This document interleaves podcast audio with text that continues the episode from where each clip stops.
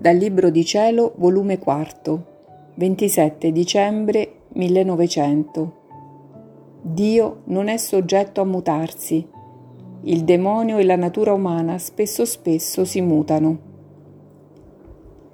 Questa mattina mi trovavo con un timore sul mio stato, che non fosse il Signore che operasse in me, con l'aggiunta che non si benignava di venire Onde, dopo molto aspettare, quando appena l'ho visto, gli ho esposto il mio timore e lui mi ha detto, Figlia mia, prima di tutto, per gettarti in questo stato vi è un concorso della mia potenza, e poi chi avrebbe dato a te la forza, la pazienza di stare per sì lungo tempo in questo stato, dentro di un letto?